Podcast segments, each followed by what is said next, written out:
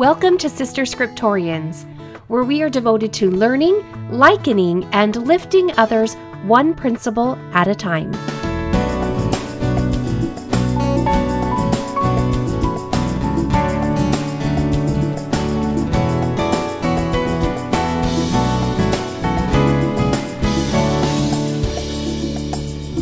Episode 91 Oh, Be Wise. Welcome, welcome. How was your week? when I reflect on my week this week, I think this is the week that I realized that my kids are getting bigger. Have you ever had a week like that? My oldest is learning how to drive. So he's constantly asking me, Hey, mom, can we go out for a drive? And I'm like, Sure, where do you want to go? And he's like, No, I mean, can I drive? And I'm like, Oh, thought you just wanted to spend time with me. my youngest lost his two bottom teeth so that's a big deal. That was definitely something like, hello, he's getting bigger. Shoot. and I heard my daughter's voice on the phone. I was away from the home and I called and she answered. I'm like, when did you get so big? So, anyways, that's when I think about my last week, that's what is standing out in my mind. I hope yours was good. Mine was good too. I mean, those are all good things, but I don't know. They cause a little bit of a lump in my throat sometimes, in my mama throat. Anyways, welcome. Jacob chapter 6 is where we're at. And Jacob is ending his three chapter prophecy with these words Oh, be wise. What does that mean to you? To be wise is different than to be knowledgeable, don't you think? Anyone can accumulate knowledge, anyone can collect lots of facts and information and processes and instructions in their mind. And, you know, anyone can state the right answers. They can tap into that knowledge and they can, they can regurgitate it and spit it out. But to be wise is different. I think of it as it's a discipline. You've disciplined yourself to live the right answers. You have the ability to take the principles that you have learned to be true and honorable and then you apply them to a wide range of different experiences so that your character is shining and you can quickly have truth bubble up. Complicated becomes simple, and reactionary morphs into intentional and deliberate. And wisdom helps us to focus on what really matters. And it has the ability to help us discern truth from foolishness I think wisdom can also help us be patient with the long game and not so impulsive in the short. Helps us to be able to visualize the big picture and set our sights on what we're moving towards so that we don't become distracted, that our thoughts, our feelings, and our actions are moving us towards our goal. When we are wise, we can apply the knowledge and experience that we gain to not only our current circumstances, to not only our future circumstances, but that people can come to us and we can counsel them based on the experience and wisdom that we've gained. I have been spared, I'm sure, by mistakes that I could have made because wise people chose to share their wisdom with me, and I, in turn, chose to learn from it. Because for them, where a lesson is once learned, their gain becomes their wisdom. To either avoid pitfalls or to at least be fortified so that they can endure the trials well. And I find that there's an assurance and a calmness to those who are exercising wisdom. It's a confidence that everything will eventually work out and it will work out for their good. Because those who are wise, they add a depth and a strength to whoever they associate with. And they do this in, I find, quiet and reassuring ways. It's not flashy, it's steady. Their decisions, we can see, are better ways, the elevated way, and the way to everlasting joy and peace, which we crave. Wisdom is different than knowledge. Wisdom isn't being shrewd, but there's a humility that comes with those who are truly wise. And in Psychology Today, which I don't normally quote on the Sister Scriptorians podcast, but I believe that there are some observations that they made that can very much be applied to gospel teachings. But they made some observations of what tends to build wisdom in people. First, there's the act of reflecting on past experiences. What did we experience? How did we react to it? What could we have done differently? What, if anything, needs fixing?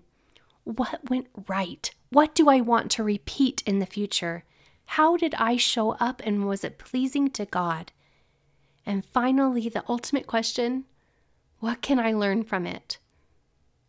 Next, wise people incorporate past observations and experiences and they develop a new way of thinking and they're able to consider multiple perspectives and bring bits and pieces of truth that they find and things that are admirable in those perspectives.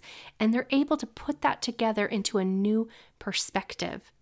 It's being flexible that right now you might not have all the answers, but as you learn from your own experience, plus benefit from the experience of others. The next one that I often see in wise leaders is their ability to act in behalf of the common good. They're working in truth, but they have the ability to see the big picture and how they can move the group as a whole to higher ground. It's seeing the good principle and the standard that we must aspire to, and it's helping the group know how to get there. That's wisdom. And while doing so, Wisdom is exercised and increased when we avoid judgment of other people's behavior and we get to know their hearts. We get to know their motives and the why behind their behavior. We take time to learn their thoughts and their perspectives, not jumping too fast to correct them, but to truly be interested in them. And I have seen and I have felt more love come from this sort of interaction when a person who is wise has the ability to connect one on one and use their position not to condemn the masses, but to uplift and embrace them. And this love is founded and powerful because it's founded on respect and value for the worth of souls. Which leads to our last observation, which is that wise people appear to have a sense of purpose and it's fulfilling to them. They're not agitated and worried about their contribution to the world, but they are self assured. Again, all of their knowledge and experience is applied in such a way that it is propelling them to their desired outcome. And they are fulfilled by that. And hopefully, that desired outcome is the everlasting, it's eternal life. Those are the wise people that I desire to follow. In the scriptures, we learn that humility is essential in learning wisdom. In the Book of Mormon, when Alma the prophet was comforting the poor who had been cast out of the synagogues because of their station in life, which, by the way, something was up with that congregation that would cast these people out of their churches. But Alma comforted the group of outcasts by teaching them that this was a good thing for them. what? that their experience was humbling them, and that this was the path that was going to enable them to gain wisdom. A wisdom that was going to be necessary for them and hopefully propel them to repent and then be able to allow them to gain mercy and then help them endure. That is what wisdom does for us, isn't it? It shows us the better way and then it keeps us steady in it. From the same Alma, we also learn that keeping the commandments is also a partner or necessary in gaining wisdom. Oh, remember, my son, and learn wisdom in thy youth. Yea, learn in thy youth to keep the commandments of God. However, our own pride is our enemy to being able to gain wisdom because we can be slow to remember God.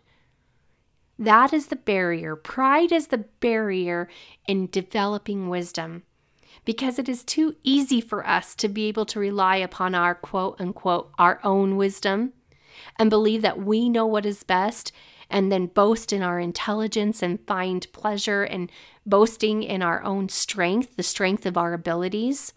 But remember, it was the wise man that built his house upon the rock. And it is wise men that angels appear to. And if we desire wisdom, if we find ourselves lacking wisdom, remember not knowledge, but wisdom, a deep understanding, keen discernment, and a capacity for sound judgment. If we are lacking wisdom, well, we know the scripture. It's found in James 1 5. If any of you lack wisdom, let him ask of God. The scripture goes on to say that God gives to all men liberally, or in large and generous amounts, and upbraideth not. Meaning, God doesn't censor us or criticize us for seeking wisdom or needing wisdom. And my experience is that He doesn't just take His flask of wisdom and pour it into our minds. Unfortunately, that would be awesome. But we often learn wisdom through our experiences and then developing the sensitivity to listen and seek for the whisperings of the Spirit. That is revelation. That's what our prophet is encouraging us to learn. So, with all of that said, what does Jacob want us to be wise about? Remember that Jacob has been prophesying to us, starting in chapter 4. He prophesies that the Jews in Jerusalem will stumble, that they will reject the stone upon which they might build and have a safe foundation. They had grown accustomed and prided themselves on looking beyond the mark. They despised the word of plainness, and instead they sought for things that they could not understand. And because of this, they wouldn't even recognize Jesus and his doctrine when he lived and walked and taught among them. They would reject the safe foundation. They would reject Jesus Christ. Yet, how can they ever be built once again upon that foundation, upon that rock? Jacob is anxious, he says, for his people, his brethren, his future seed for the house of Israel, for the Jew and the Gentile. These are who the Book of Mormon are written for. He's anxious for them to know that they still can be built upon the safe foundation. It is still possible that Jesus Christ can be the head of their corner, of our corner. It isn't too late. And Jacob indicates that through the spirit of prophecy, he is ready to unfold this mystery unto us. By the way, I love the glimpse of humanity that Jacob reveals in verse 18 of chapter 4. It's Jacob exercising wisdom.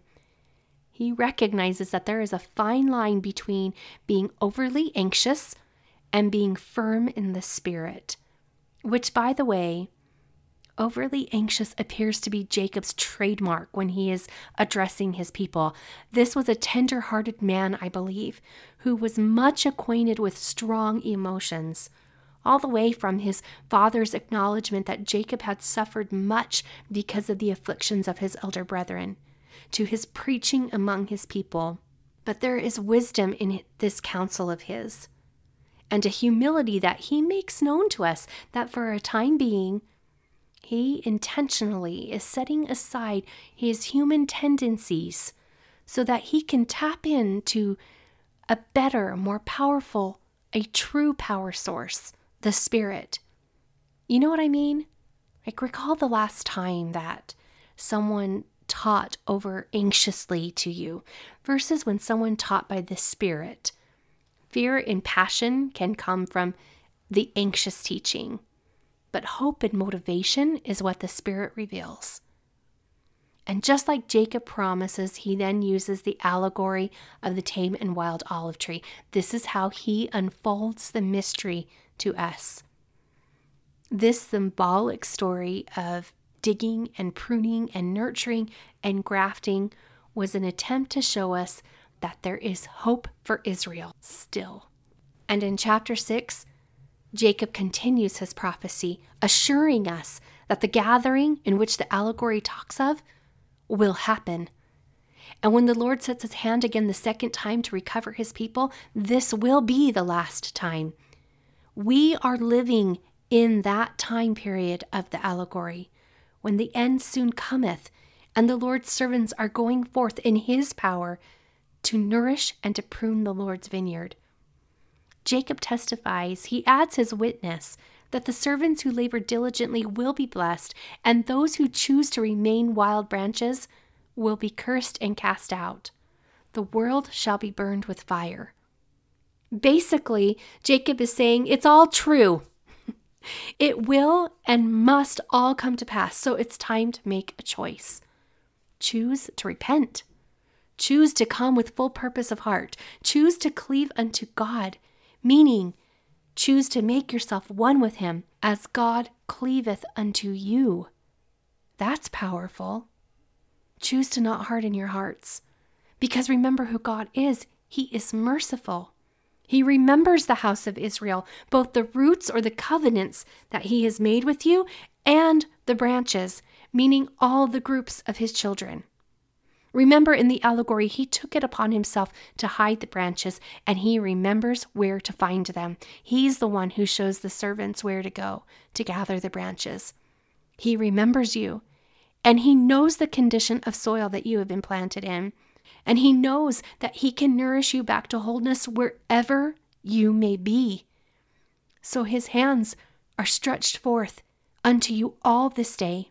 He can provide the pruning, He can dig, He can nurture you if you let Him. So don't become stiff necked. Don't deny the possibility of all of this. Jacob asks, Will you reject these words? Will you deny the good word of Christ? Will you deny the power of God? Will you deny the gift of the Holy Spirit? Will you quench the Holy Spirit and make a mock of the great plan of redemption which has been laid for you? He can restore you. Thousands of years before you even needed it, the plan was laid and revealed to you in an allegory given by the prophet Zenos. Doesn't that mean something to you? Doesn't that tell you who your God is that you worship? The Lord will gather you home. Your job, in the meantime, is to produce good fruit and to draw strength from your covenants and to be wise. Be wise and gain the knowledge that the prophet Jacob is teaching you the knowledge of God's plan, of his work, and of his character take that knowledge and then wisely turn it into wisdom by reflecting upon its application to you. How are you being nurtured by Him? What purpose does He have in the pruning that you're experiencing? What fruit are you producing? And how can you improve that fruit? Are you allowing Him to gather you? Or are you choosing to be wild? Is your heart open to His word? And can you testify of His power because because it has influenced and changed you. And when you notice that you are lacking wisdom, ask him. Ask of God. Follow the whisperings of the Spirit and allow them to shape your perspective. Recognize that all that you experience is giving you wisdom. As you reflect and as you allow the Spirit to help you create a new way of thinking. God's ways are not man's ways, but man can learn God's mysteries, and that is wisdom. Remember that the Lord is working in his vineyard for the common good of all of his children, whether they are planted in the poor soil or the best. He is showing up and he is providing them all the nourishment. Wherever you believe that you are planted, be wise and accept the Lord's mercy in your life for you but also for others. See them, not just their behavior, but them. Get to know their perspective, their motives, and then help lift them because now you love them. And this is the type of servant that the Lord needs in his vineyard. He needs wise servants who can receive counsel from him and even have angels sent to them to help them in their work. He needs servants to spread that wisdom in a loving way with the clear purpose that we are all striving for exaltation and eternal life. That God's work is to bring to pass immortality and eternal life for all men. All of them are precious in His sight. Oh, be wise. What can I say more? Sister Scriptorians, ask for wisdom. Seek the wisdom that the Lord desires his servants to have. Come to him with a full purpose of heart, choosing to repent, choosing to cleave to God, and choosing to not harden your heart. This is the process of receiving wisdom through revelation from God. He desires you to be wise. What more can He say? Make today a great day.